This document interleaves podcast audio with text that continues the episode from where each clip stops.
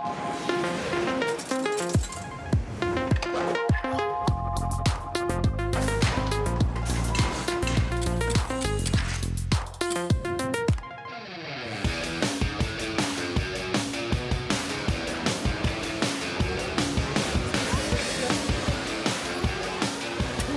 et bienvenue dans Grand Mot.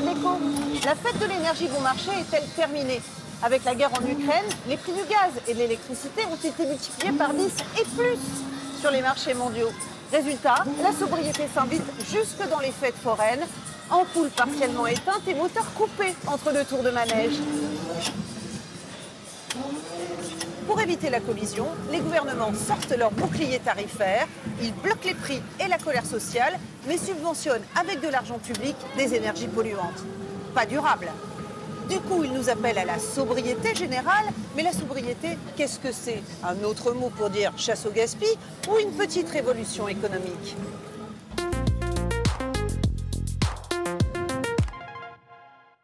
Et sobriété, ça dépend si c'est sur la nourriture, euh, sur la boisson ou sur les activités diverses. Euh, c'est la simplicité. Je fais l'effort de, allez, de- d'éteindre la lumière en sortant, de débrancher tel ou tel appareil que je n'utilise pas. Ça peut paraître minable comme acte, mais je me dis peut-être qu'à euh, à mon, à mon échelle, c'est déjà quand même euh, pas mal. Euh, moi, je me déplace à vélo et en train uniquement. Euh, J'essaie de, de consommer que des produits de France.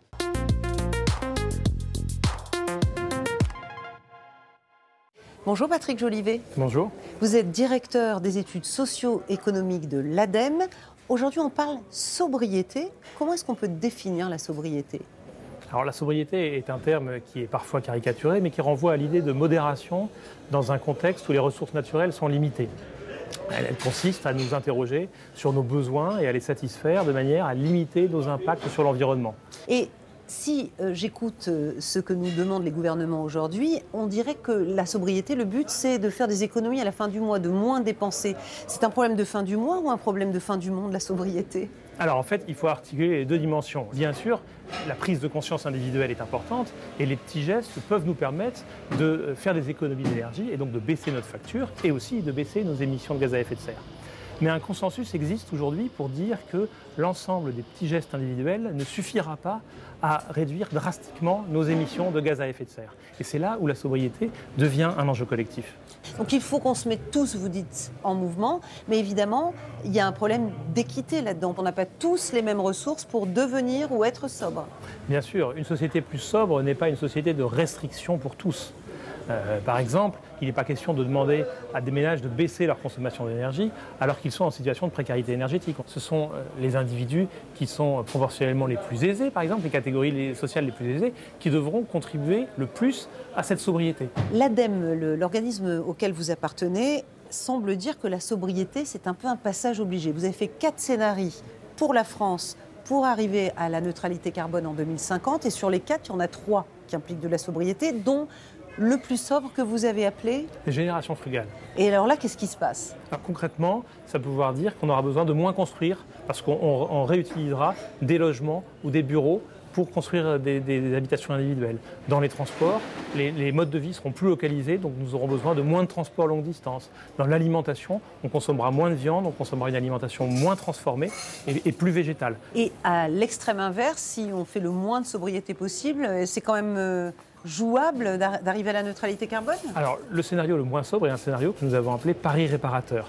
Ce n'est pas pour rien, c'est qu'il suppose que nous fassions le pari que des technologies de capture du carbone nous permettront de réparer les dégâts à l'environnement causés par la poursuite de nos modes de vie actuels. Et ça, rien n'est moins sûr. Donc si on veut tenir au lieu de courir, il vaut mieux être sobre. Voilà, la, la position que, que- que nous, que nous proposons aujourd'hui, c'est de dire que la sobriété est, est- est le meilleur moyen de faire un grand pas vers l'atteinte de nos objectifs bas carbone.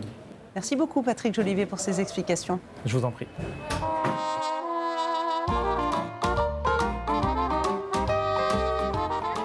À l'échelle française, le gouvernement appelle à réduire de 10% la consommation d'énergie d'ici 2024. Paris veut faire la même chose en un an.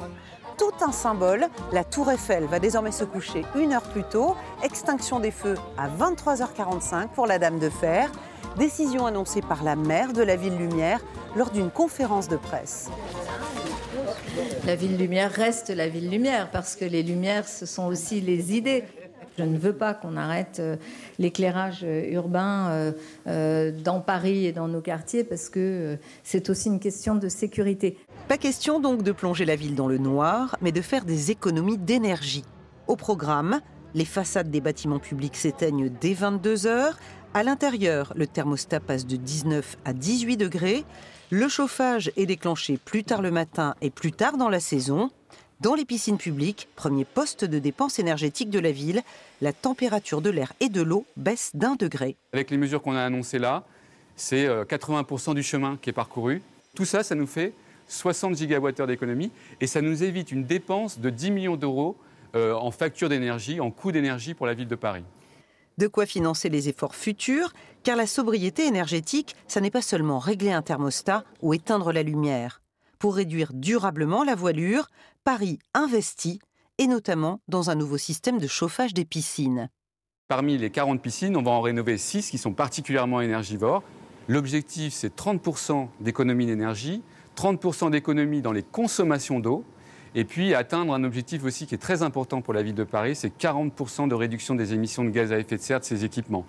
Autre gros chantier lancé par la ville de Paris, la rénovation de l'habitat social.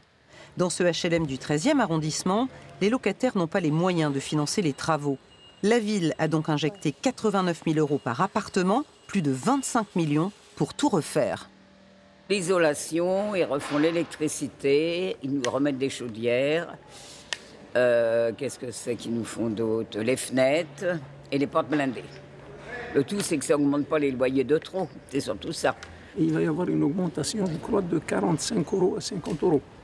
J'espère, avec euh, toutes ces isolations-là et tout ça, j'espère qu'on va faire un peu d'économie parce que ça, ça revient cher avec le gaz et l'électricité. La mairie a fait le calcul et promet que les plus modestes ne paieront pas le coût de la transition vers plus de sobriété. Il y aura une augmentation de loyer, mais qui sera largement compensée par la diminution des charges, puisqu'ils auront en moyenne 60% en moins de charges à payer. Donc tout ça se compense. Voilà pour les collectivités locales. Les entreprises aussi sont priées par le gouvernement d'adopter des plans de sobriété. Certaines font appel à des experts comme Roman Ledoux du cabinet Carbone 4. Sur Internet, il anime des ateliers payants pour les aider à réduire leur impact environnemental. Avec l'argent récolté, il propose aussi des sessions gratuites aux simples citoyens. Aujourd'hui, nous sommes plus de 300 à l'écouter. Et c'est parti. Bonjour, bienvenue tout le monde. Nous sommes donc en direct, il est midi 3. Nous allons... En 1h30, chacun va calculer sa propre empreinte carbone et mieux comprendre comment la réduire. En moyenne, un Français relâche 9 tonnes 9 de CO2 par an dans l'atmosphère, un impact qu'il faut diviser par 5 d'ici 2050 pour atteindre la neutralité carbone. Impossible si tout l'effort repose sur les seuls individus dans tout ce qu'on consomme, il y a en amont des émissions des entreprises et puis on intègre, vous l'avez vu, une part des services publics. Et notre but, bien entendu, c'est de, suivre euh, ces, ces, trois engrenages entre euh, particuliers, entreprises et services publics. En changeant leur comportement, les ménages peuvent quand même contribuer à un quart de l'effort. Il y a donc du pain sur la planche et moins de viande dans l'assiette. Régime végétarien, vélo, vêtements d'occasion, covoiturage, Mobiliser les particuliers, c'est surtout les pousser à faire changer la norme sociale. Si ça devient désirable d'avoir une empreinte carbone qui est faible et que ça devient au contraire quelque chose qui est non acceptable d'avoir un gros 4x4 en ville, euh, ben, ça va permettre de réduire notre empreinte carbone moyenne. Message reçu par Erwan Kerguelen, qui a suivi le séminaire depuis son domicile en banlieue parisienne. Il a donc mesuré son empreinte carbone personnelle et là, surprise. Je m'attendais à être euh, au moins en dessous de la moyenne euh, française. Et finalement, ce n'est pas le cas.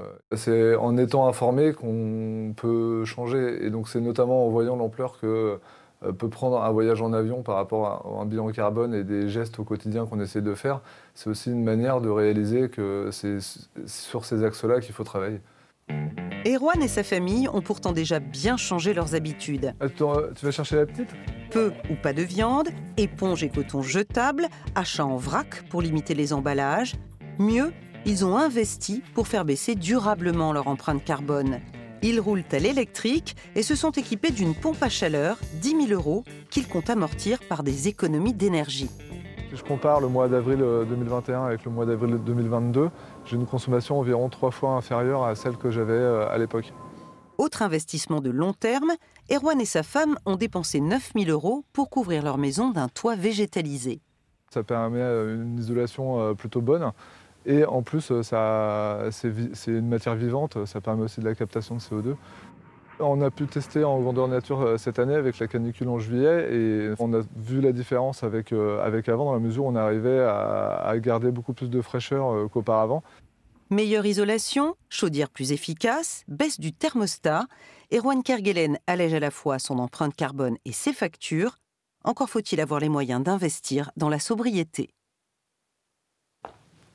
La sobriété, comment la mettre en œuvre et qui doit agir On résume depuis le début et en dessin. La sobriété, c'est comme si l'économie se mettait au régime sec. Fini l'ébriété énergétique, terminer les crises de foie liées à la surconsommation. Pour retrouver la ligne et rompre avec la dépendance au pétrole, au gaz et au charbon, il faut alléger notre menu, réévaluer la liste de nos besoins. Dans la nouvelle diète, les habitudes les plus gourmandes passent au second plan. Moins de viande, moins d'avions, moins de vêtements neufs, moins de plastique et moins de gaz à effet de serre. Encore faut-il pouvoir payer la cure, car maigrir durablement suppose d'acheter les bons produits. Véhicules propres, aliments bio, isolation thermique, pour tenir la distance, tout le monde doit faire un effort proportionné. En économie, tout le monde, c'est l'administration, les entreprises et les ménages. Charge aux diététiciens en chef, l'État, d'inciter à la modération ou de punir les abus par le biais d'aides, d'interdictions ou de sanctions. Gare cependant à ne pas transformer la frugalité en austérité au risque de décourager les candidats au régime ou d'anémier l'économie. Et c'est la fin de cette émission. Ironie du sort, faute de gaz russe, l'Europe rallume ses centrales à charbon et importe du gaz liquéfié du monde entier. La sobriété est un chemin semé d'embûches. Vos questions, vos suggestions, c'est sur Twitter, c'est sur Facebook. Soyez le plus sobre possible et à la semaine prochaine.